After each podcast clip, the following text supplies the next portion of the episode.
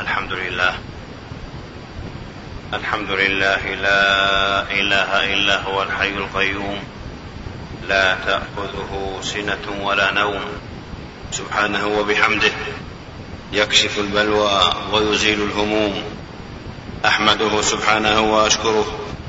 أحمده سبحانه وأشكره على عظيم آلائه وجزيل نعمائه. والنعم بشكر, بشكر الله تدوم. وأشهد أن لا إله إلا الله وحده لا شريك له. شهاده شهادة خالصة مخلصة تقي برحمة الله من نار السموم. وأشهد أن سيدنا ونبينا محمدا عبد الله ورسوله. اجتباه واصطفاه وأعطاه ما يروم. صلى الله وسلم وبارك عليه وعلى آله وأصحابه حازوا أشرف العلوم والتابعين ومن تبعهم بإحسان ما تعاقب الجديدان والسحاب المركوم وسلم تسليما كثيرا. أما بعد فأوصيكم أيها الناس ونفسي بتقوى الله عز وجل. فاتقوا الله رحمكم الله. فلله در أقوام نعموا بالإخلاص والطاعة وتدثروا بلباس التقى والقناعة ففازوا بأربح البضاعة. زالت عنهم الأكدار فكانت لهم عقبى الدار. نعيم مقيم وجنات تجري من تحتها الأنهار. فاعتبروا رحمكم الله بالسابقين وتفكروا في الراحلين. فالقلوب بالذكرى فالقلوب بالذكرى تلين. وأقم الصلاة طرفي النهار وزلفا من الليل. إن الحسنات يذهبن السيئات. ذلك ذكرى للذاكرين. واصبر فإن الله لا يضيع أجر المحسنين. أيها المسلمون لقد قضت سنة الله عز وجل أن تبتلى النفوس في هذه الدنيا تبتلى بالخير والشر والأمن والخوف والمنح والمحن والأقربين والأبعدين. كل نفس ذائقة الموت ونبلوكم بالشر والخير فتنة وإلينا ترجعون. لتبلون في أموالكم وأنفسكم ولتسمعن من الذين أوتوا الكتاب من قبلكم ومن الذين أشركوا أذى كثيرا. وإن تصبروا وتتقوا فإن ذلك من عزم الأمور. وإن هذه الابتلاءات بأنواعها تستجيش مدخول القوى وتستثير كوامن الطاقات وتفتح في القلوب منافذ وفي النفوس مسارب ما كان ليتبينها أهل الإيمان إلا تحت مطارق هذه التقلبات. أيها المسلمون يذكر الراصدون ويتحدث الإحصائيون عن تكاثر المتغيرات الكونية على هذه الأرض وتتابع الحوادث وتتابع الحوادث والكوارث في هذا العصر حتى قالوا إن الزلازل في السنوات القريبة الماضية أكثر منها أربع مرات مما لم يحصل مثله سوى مرة واحدة طوال, طوال عشرين سنة أو أكثر في أوائل القرن الماضي. ويقولون إنه كلما تقدمت السنوات زاد عدد الزلازل والغير وأنواع الكوارث والمثلات. ولعل المتأمل ولعل المتأمل والناظر بعين راصدة وقلب يقظ يسترجع بعض هذه الآيات والحوادث والكوارث والنذر ليجدها ما بين موج عاتي وماء طاغي وخسف مهلك وزلزال مدمر ووباء مميت. يرسل الله الجراد والقمل والضفادع والدم والطيور بأمراضها والاعاصر برياحها والفيضانات بمائها في آيات مفصلات أمراض مستأصلة واوبئه منتشرة تحملها طيور وتنقلها حيوانات حم, حم الضنك وحم الخنازير والهزات الأرضية والزلازل أمراض واوبئه وأدواء لا يملك أحد ردها لا يملك أحد ردها ولا يستطيع ولا يستطيع امرؤ صدها ولا السيطرة ولا السيطرة عليها مهما أوتي من علم في مكتشفاته ومختبراته ومخترعاته وراصداته لا يملك السيطرة عليها ولا الحد من انتشارها ولا دفعها أو ردها. إنها جنود من جنود الله في البر والبحر والجو وما يعلم جنود ربك إلا هو وما هي إلا ذكرى للبشر. جنود غير متناهية لأن قدرة الله غير متناهية. فالكون كله بإنسه وجنه وأرضه وسمائه وهوائه ومائه وبره وبحره وكواكبه ونجومه وكل مخلوقاته. ما علمنا منها وما لم نعلم كلها مسخرة بأمره سبحانه. يمسك ما يشاء عمن يشاء ويرسل ما يشاء إلى من يشاء. وكيف لا تدرك عظمة الجبار جل جلاله وضعف جبابرة الأرض مهما أوتوا من قوة. كيف لا تدرك عظمة الجبار؟ كيف لا تدل على عظمة الجبار؟ ومنها ما يهلك أمما ويدبر ويدمر ديارا في ثوان وأجزاء من الثواني ومنها ما ينتقل عبر الماء ومنها ما يطير في الهواء ومنها ما يرى ومنها ما لا يرى. نذر وآيات وعقوبات وتخويفات لا تدفعها القوى ولا تطيقها الطاقات ولا تقدر عليها القدرات ولا تتمكن منها ولا تتمكن منها الإمكانات ولا تفيد فيها الراصدات ولا التنبؤات لا تصل إليها المضادات ولا المصدات. من حيث يحتسبون ومن حيث لا يحتسبون. أفأمن الذين مكروا السيئات أن يخسف الله بهم الأرض أو يأتيهم العذاب من حيث لا يشعرون أو يأخذهم في تقلبهم فما هم بمعجزين أو يأخذهم على تخوف فإن ربكم لرؤوف رحيم. لرؤوف رحيم. أفأمنتم أن يخسف بكم جانب البر أو يرسل عليكم حاصبا ثم لا تجدوا لكم وكيلا أأمنتم من في السماء أن يخسف بكم الأرض؟ فإذا هي تمور أم أمنتم من في السماء أن يرسل عليكم حاصبا؟ فستعلمون كيف نذير؟ ولقد كذب الذين من قبلهم فكيف كان نكير؟ عباد الله إنها آيات الله وأيامه ونذره تظهر فيها عظمة ذي الجلال وقدرته وقوته وعظيم سلطانه وعزته وتمام ملكه وأمره وتدبيره. إن هذه الحوادث والقوارع توقظ قلوب توقظ قلوبا غافلة لتراجع توحيدها وإخلاصها فلا تشرك معه في قوته وقدرته وسلطانه أحدا. ويفيق بعض من غرتهم قوتهم ويفيق بعض من غرتهم قوتهم فيتذكروا فيتذكروا فيتذكروا. أن الله الذي خلقهم هو أشد منهم قوة. وبخاصة أولئك المستكبرون ممن غرتهم قوتهم وطال عليهم الأمد. فرحوا بما عندهم من العلم. ولقد قال الله في أقوام سابقين فأما عاد فاستكبروا في الأرض بغير الحق. وقالوا من أشد منا قوة؟ أولم يروا أن الله الذي خلقهم هو أشد منهم قوة. وكانوا بآياتنا يجحدون. وقال في آخرين أفلم يسيروا في الأرض فينظروا كيف كان عاقبة الذين من قبلهم. كانوا أكثر منهم وأشد قوة وآثارا في الأرض. فما أغنى عنهم ما كانوا يكسبون. فلما جاءتهم رسلهم بالبينات فرحوا بما عندهم من العلم. وحاق بهم ما كانوا به يستهزئون.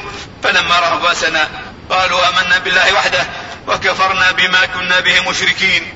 فلم يك ينفعهم إيمانهم لما رأوا بأسنا.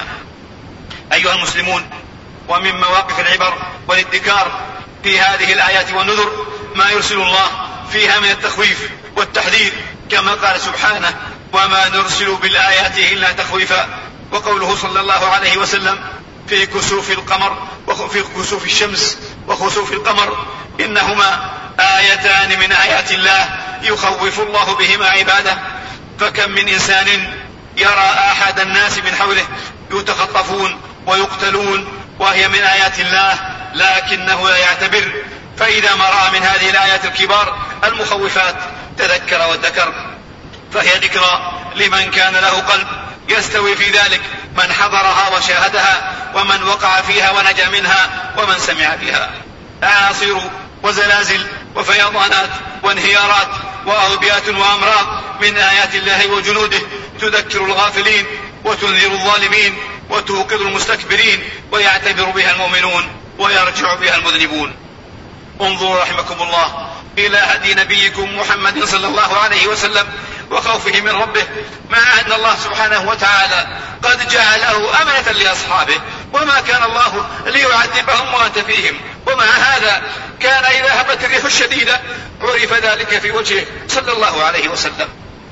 وحين ينعقد الغمام في السماء ويكون السحاب ركاما يرى عليه الصلاة والسلام يقبل ويدبر ويدخل البيت ويخرج فتقول له عائشة رضي الله عنها ما بك يا رسول الله؟ فيقول ما يؤمنني أن يكون عذابا. إن قوما رأوا ذلك فقالوا هذا عارض ممطرنا. فقال الله بل هو ما به ريح فيه عذاب أليم. حتى إذا نزل المطر سري عنه عليه الصلاة والسلام.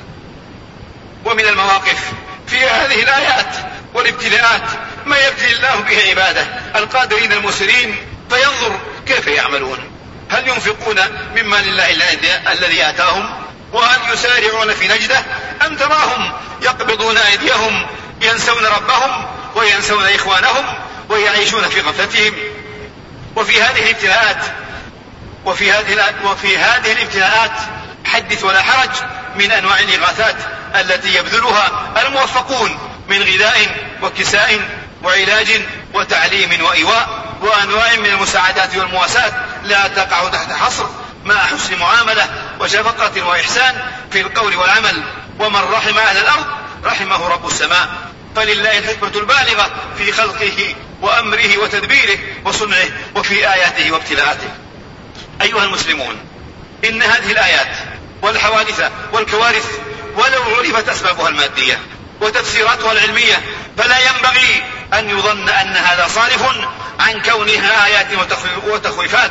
والنظر فيما وراء الأسباب والتعليلات من أقدار الله وحكمه وحكمته فهي آيات الله. ومقاديره يقدرها متى شاء ويرسلها كيف شاء ويمسكها عمن يشاء. يعجز الخلق عن دفعها ورفعها مهما كانت علومهم ومعارفهم وقواهم واحتياطاتهم واستعداداتهم. يقول شيخ الإسلام ابن تيمية رحمه الله فإذا كان الكسوف له أجل مسمى لم ينافي ذلك أن يكون عند أجله يجعله الله سببا لما يقتضيه من عذاب وغيره لمن يعذب الله في ذلك الوقت أو لغيره ممن ينزل الله به ذلك. كما أن تعذيب الله لمن عذبه بالريح الشديدة الباردة كقوم عاد كانت في القوم كانت في الوقت المناسب وهو آخر الشتاء كما ذكره التفسير وقصص الأنبياء. قال رحمه الله وكذلك الأوقات التي ينزل الله فيها الرحمة كالعشر الآخرة من رمضان والأول من الحجة وكجوف الليل وغير ذلك. هي أوقات محددة لا تتقدم ولا تتأخر وينزل فيها من الرحمة ما لا ينزل في غيرها. انتهى كلامه رحمه الله. وقال مثل ذلك وقرره الإمام ابن القيم في مفتاح دار السعادة. عباد الله وإن مما يخشى وإن مما يخشى أن يكون الركون إلى التفسير المادي والاستكانة إلى التحليل العلمي والبعد عن عن العظة والبعد عن العظة والذكرى من تزيين الشيطان. كما قال سبحانه فلولا إذ جاءهم بأسنا تضرعوا ولكن قست قلوبهم وزين لهم الشيطان ما كانوا يعملون. عياذا بالله عباد الله. تهتز البحار وتتصدع الجبال وتهلك النفوس ولا تهتز القلوب ولا وترتجف الديار ولا ترتجف الأفئدة وتعصف الرياح ولا تعصف النفوس وتتزلزل الأرض ولا يتزلزل ابن آدم المخذول يبتلون ويفتنون في كل عام مرة أو مرتين ثم لا يتوبون ولا هم يذكرون. ألا فاتقوا الله رحمكم الله ولا تكونوا كأصحاب نفوس قست قلوبها وغلظت أكبادها وعظم عن آيات الله حجابها فلا تعتبر ولا تدكر. لا تكونوا من أقوام جاءتهم آيات ربهم فكانوا منها يضحكون والآيات تأتيهم وهي أكبر من أختها فإذا هم عنها معرضون. إن من تأول أحوال بعض الناس ومواقفهم ومسالكهم. رأى أمورا مخيفة. إن من تأول إن من تأمل أحوال بعض الناس ومواقفهم ومسالكهم رأى أمورا مخيفة فيهم جرأة على حرمات الله شديدة وانتهاك للموبقات عظيمة وتضييع لأوامر الله وتجاوز لحدوده وتفريط في المسؤوليات في العبادات والمعاملات وإضاعة للحقوق. فالحذر الحذر رحمكم الله من, من مكر الله فلا يأمن مكر الله إلا القوم الخاسرون. أعوذ بالله من الشيطان الرجيم. قل انظروا ماذا في السماوات والأرض وما تغني الآيات والنذر عن قوم لا يؤمنون فهل ينتظرون إلا مثل أيام الذين خلوا من قبلهم قل فانتظروا إني معكم من المنتظرين نفعني الله وإياكم بهدي كتابه وبسنة نبيه محمد صلى الله عليه وسلم وأقول قولي هذا وأستغفر الله لي ولكم ولسائر المسلمين من كل ذنب وخطيئة فاستغفروه إنه هو الغفور الرحيم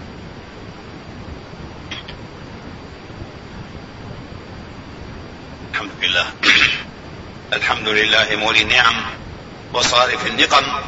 أحمده سبحانه وأشكره ذو الجود والكرم وأشهد أن لا إله إلا الله وحده لا شريك له وأشهد أن سيدنا ونبينا محمدا عبد الله ورسوله ذو الشرف الأسنى والمقام الأعظم صلى الله وسلم وبارك عليه وعلى آله وأصحابه ذوي الأمجاد والشيم والتابعين ومن تبعهم بإحسان إلى يوم الدين. أما بعد فإن عظم الجزاء مع عظم البلاء.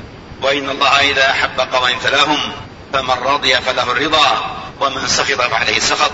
وإذا أراد الله بعبده الخير عجل له العقوبة في الدنيا. وإذا أراد بعبده الشر أمسك عنه بذنبه حتى يوافي به حتى يوافي به يوم القيامة. بهذا جاءت الأخبار عن نبينا محمد صلى الله عليه وسلم. فالاعتبار عباد الله فالاعتبار عباد الله بآيات بآيات الله.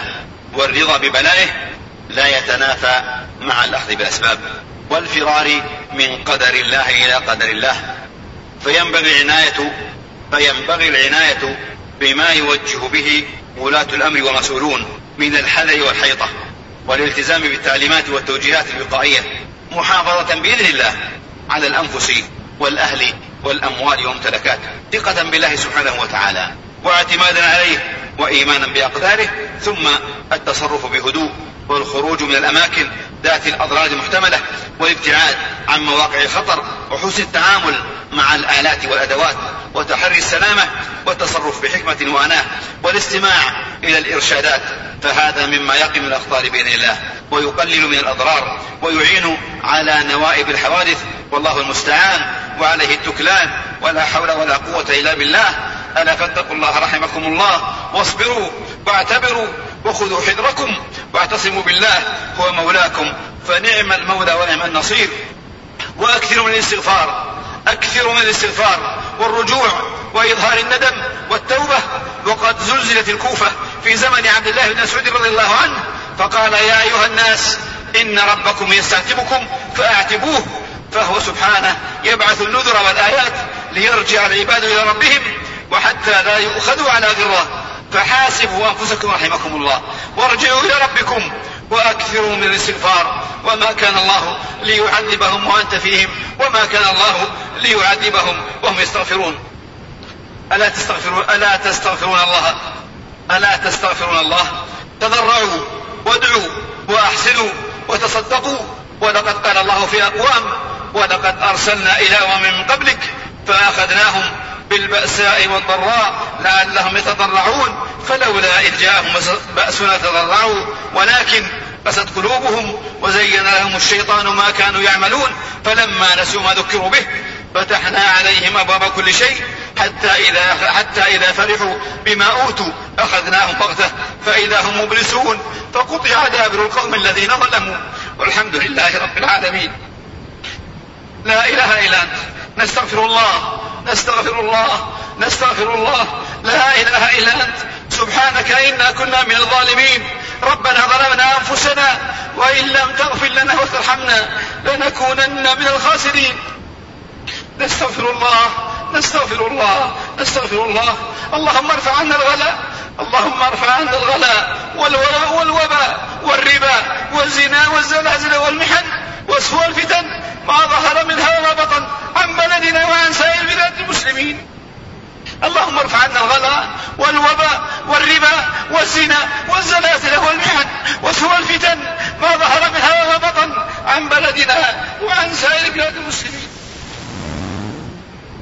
ثم صلوا وسلموا على رسول الله نبيكم محمد رسول الله. فقد أمركم بذلك ربكم. فقال عز قائلا عليما. إن الله وملائكته يصلون على النبي. يا أيها الذين آمنوا صلوا عليه وسلموا تسليما.